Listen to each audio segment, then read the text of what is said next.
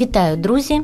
Це подкаст Життя в серванті і я його ведуча Олена Тараненко. Сьогодні ми говоримо про дуже непростий день нашого святкового календаря. Складний, бо має безліч нашарувань смислів, культурних кодів і міфів. Говоримо про 9 травня, День перемоги. І перш ніж ми почнемо нашу розмову, я прошу вас зараз уявити собі таку певну картину. Уявіть е, великі колони чоловіків в радянській військовій формі з пришпиленими до грудей георгівськими стрічками, і ці чоловіки крокують вулицею.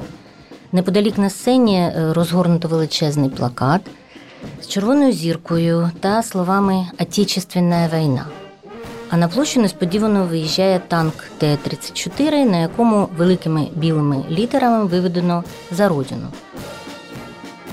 Як думаєте, де це відбувається? І ні, це не Москва, і навіть не 9 травня в якомусь тимчасово окупованому українському місті. Це важко повірити, але таким був парад на 9 травня на нашому хрещатику, і лише якихось 10 років тому. Да здравствують побідоносці, Красна армія! Поки що залишимо цю історію. Там є цікаве продовження, і ми до неї ще обов'язково повернемося. А зараз давайте поговоримо про День перемоги загалом. Чому 9 травня в Україні ну ніби та гаряча картоплина, яку наші політики весь час перекидують один одному, ніби не знаючи, що врешті зробити з цією датою? Чому це так? І що, власне, не так з Днем перемоги в Україні? Сьогодні з нами про це міркуватимуть режисер, сценарист, актор, а нині і військовослужбовець Ахтем Сейтеблаєв та історикиня Яна Примаченко.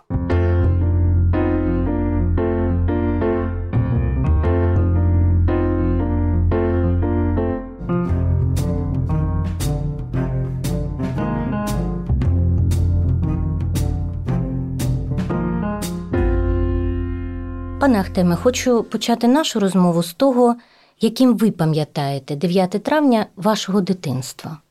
Дитинство моє пройшло в Середній Азії, в Узбекистані, туди, куди були депортовані родина мого батька, де потім вони зустрілися батька і маю на увазі з моєю мамою. Це скоріше сприймалося як продовження от того е, якогось е, дуже переможного фільму про війну які ти в дитинстві дивишся.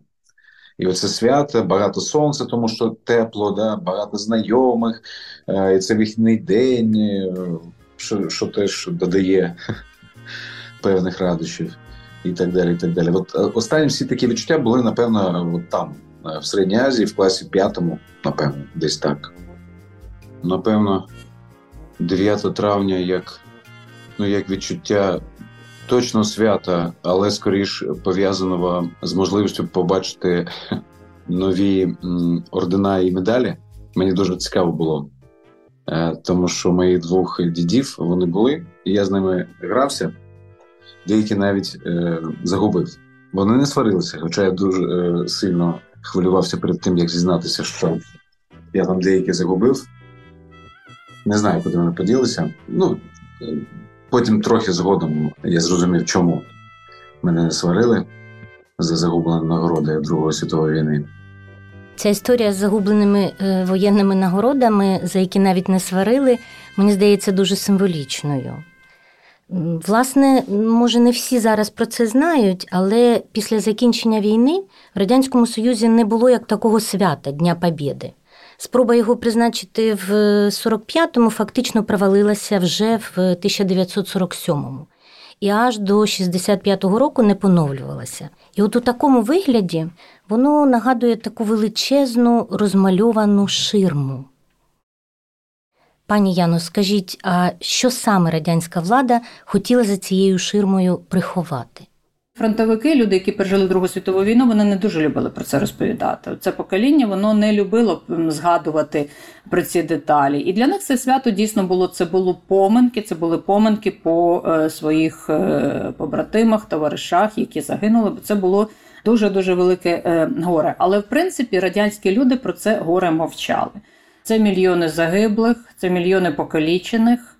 Е, це велике соціальне лихо, це мільйони людей, які залишилися без житла, особливо що стосується окупованих територій. Е, те, що Тімоті Снайдер потім назвав кривавими землями, це територія Ну, якщо брати радянський союз, то це якраз територія сучасної України і Білорусі. Він ще додавав сюди Польщу, але це дійсно ці території, на яких е, нацистський режим був найжорстокішим. а Радянська армія використовувала тактику випаленої землі. І фактично протягом п'яти років ця війна прокотилася по цим територіям в один бік і в інший. Е, руйнування і втрати були просто шалені. І, до речі, ці руйнування і втрати приховувалися. І ви знаєте, що цифра е, реальних загиблих під час Другої світової війни в радянському союзі була засекречена. Ці цифри, як правило, називали е, вищі керівники країни. Перший, хто назвав цю цифру, був Сталін. Озвучив він її, якщо я не помиляюся, в 1946 році, назвавши, що загинуло 7 мільйонів. І ця цифра була досить довго ключовою. Потім вже Хрущов е, значить, підняв цю планку, сказав про 20 е, мільйонів. І фактично цифру 27 е, мільйонів ми отримали тільки уже за часів перебудови, а фактично уточнення і основні дослідження були проведені тільки вже в 90-х роках. Але у 60-ті радянська влада різко змінює цей курс. Чому? Що тоді таке сталося, що совєтам знадобилося свято Дня перемоги?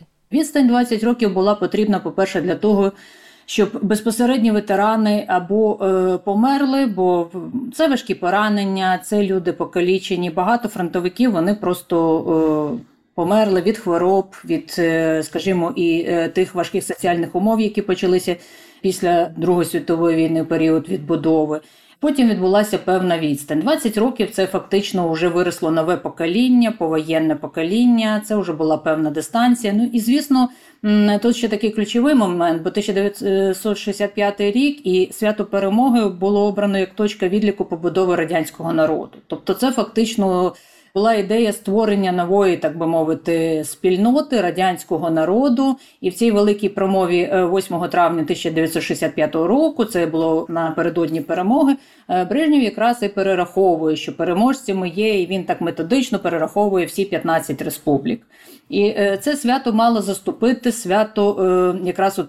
7 листопада і громадянську війну. Героїка громадянської війни, от вона відходить на задній план, вона притлумлюється. На перший план виходить оце нове свято, довкола якого починають вибудовувати радянський народ.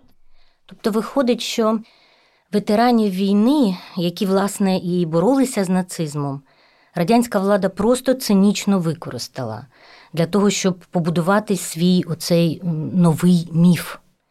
І нацементування цього культу великої перемоги починає працювати абсолютно все. Пане Ахтеме, е, ну як режисер, як людина, яка працює з сенсами, що ви можете розказати, як саме культура спрацювала тоді на створення цього міфу? Ну, вся країна працювала на це. Як би сьогодні сказали, від е, мерчу, від, від вірніше від ідеї до мерчендайзингу. Відкритки, фото, кіно, книжки, е, свята, зовнішня реклама, телебачення. Концерти обов'язкові да, на 9 а, травня. Ну, звичайно, звичайно. І ці фільми, е, радянські фільми, переважно пропагандистські, не можемо сказати, що загалом тут немає такого мистецьки значущого продукту, але все ж таки е, роль їх була створювати цей лакований образ е, війни. Ну, дуже далеко. Ну я вам так скажу певною мірою, все ж таки всі країни цим займаються.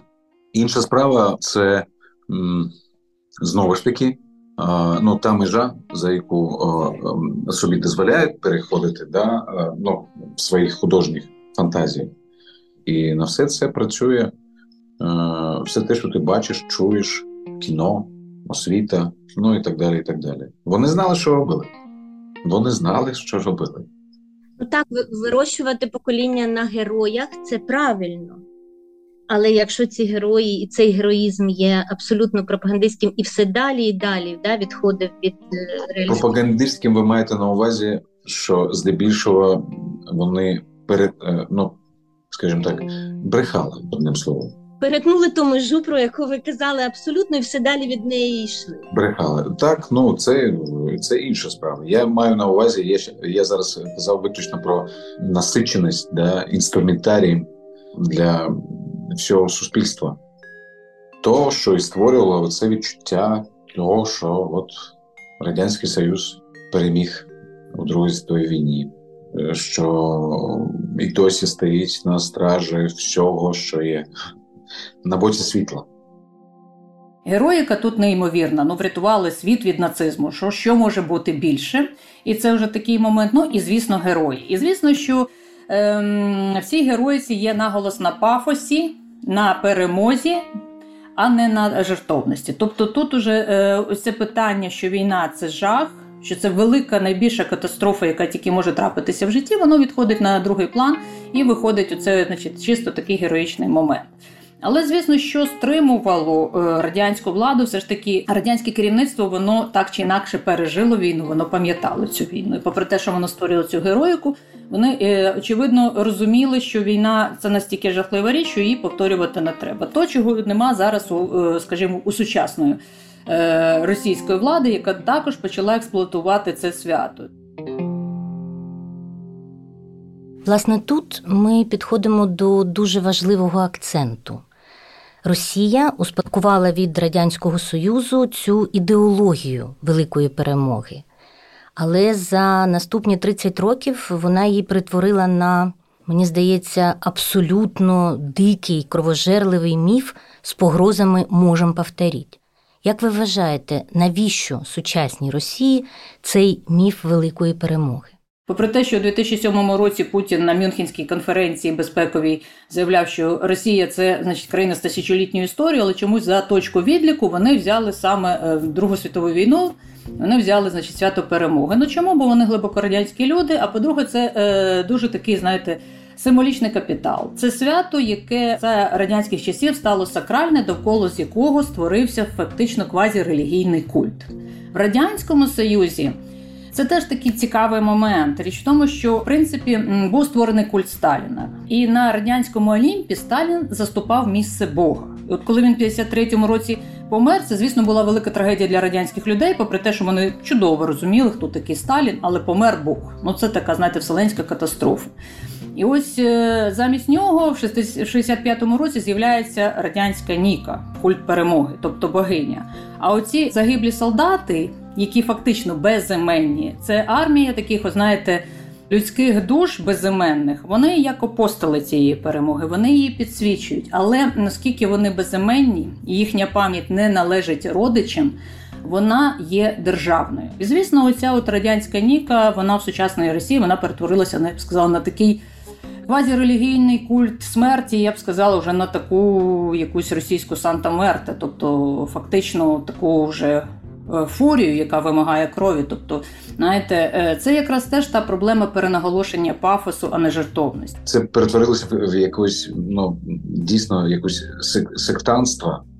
Помножено на е, комуністичне комуністичне православ'я, де пробачте мене мої брати християни, що кажу слово православ'я. Я не знаю просто як правильно, яку ну як правильно визначити словами те, чим займається неповажний пан Гундяєв. І що, врешті-решт, перетворилося на те, що ми сьогодні спостерігаємо, на абсолютне мракобісі, побідобісі, тому що це вже е, не стільки про перемогу над нацизмом, е, не руского міра далеко. І без України уж точно цієї перемоги б не було. І 9 травня як уособлення от, да, в уяві росіян великої е, історії, яка, типу, і зараз таке відчуття, що це вони були. Це ж інструментарій е, ну, такого маркірування свій на свій в тому числі. Це е, продовження всі оці тези про велич, про е, право маємо. Да, е, тварь дрожащая или право имею. Да нет, тварь ти дрожащая, тварь. Тому що людина, яка має гідність має право бути людиною, такі речі не роблять.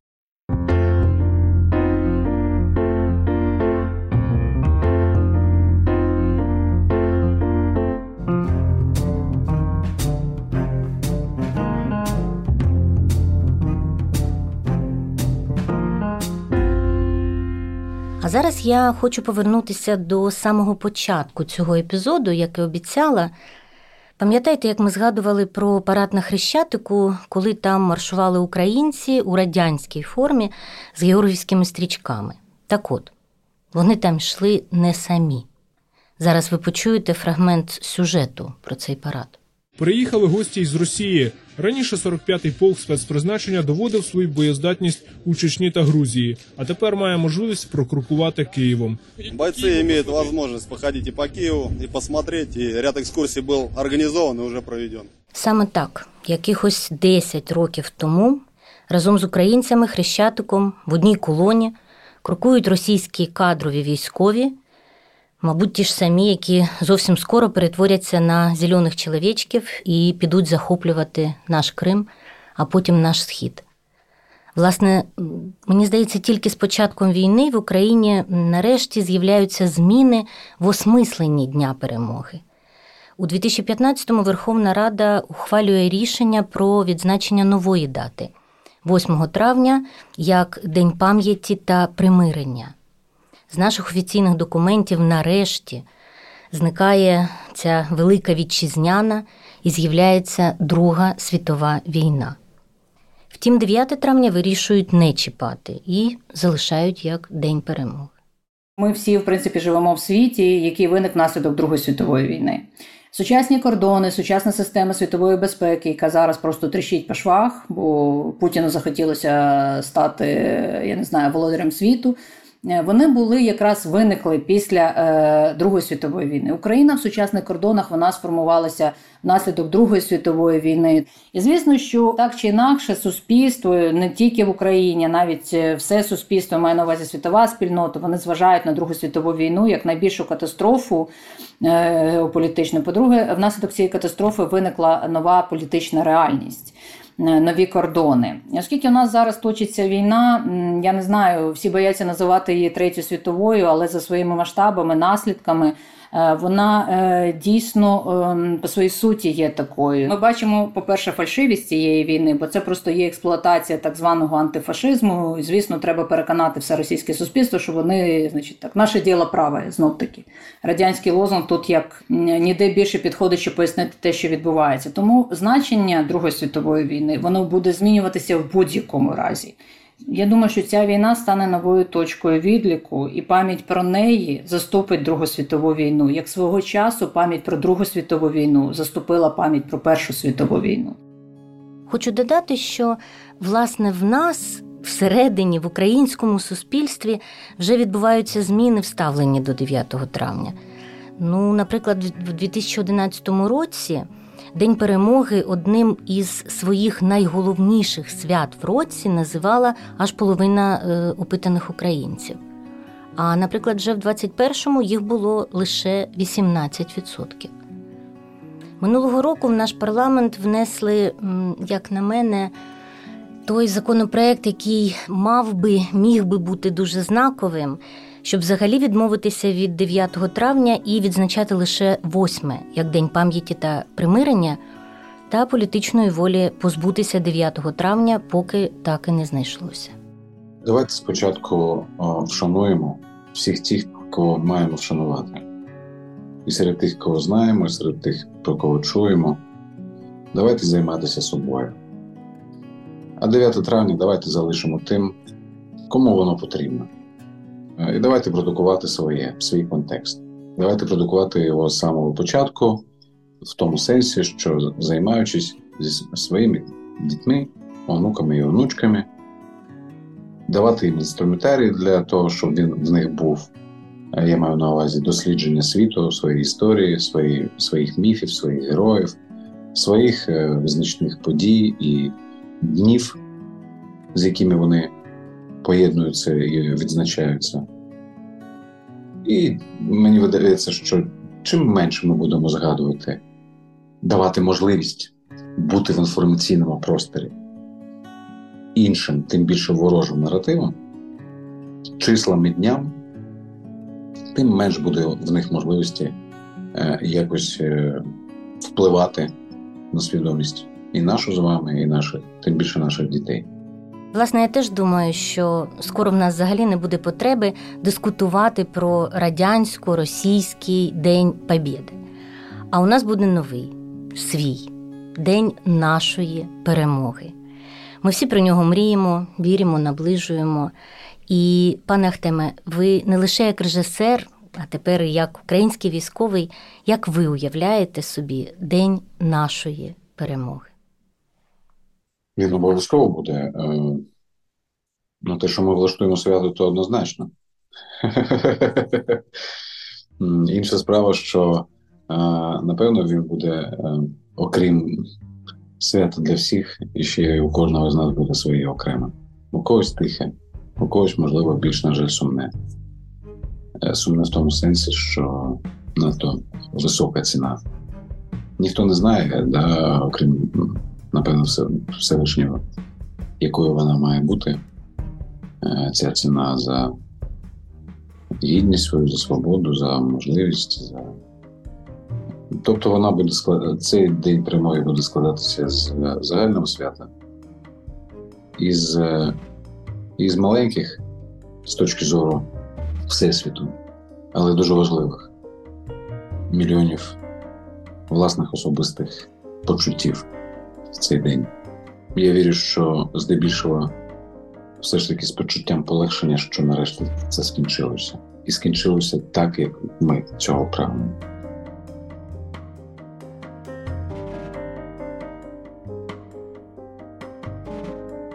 Я щиро дякую нашим гостям Ахтему Сійтеблаєву та Яні Примаченко за цю глибину декодування радянського міфу про велику перемогу, і за щирість мрій і віри в нашу перемогу та наближення її.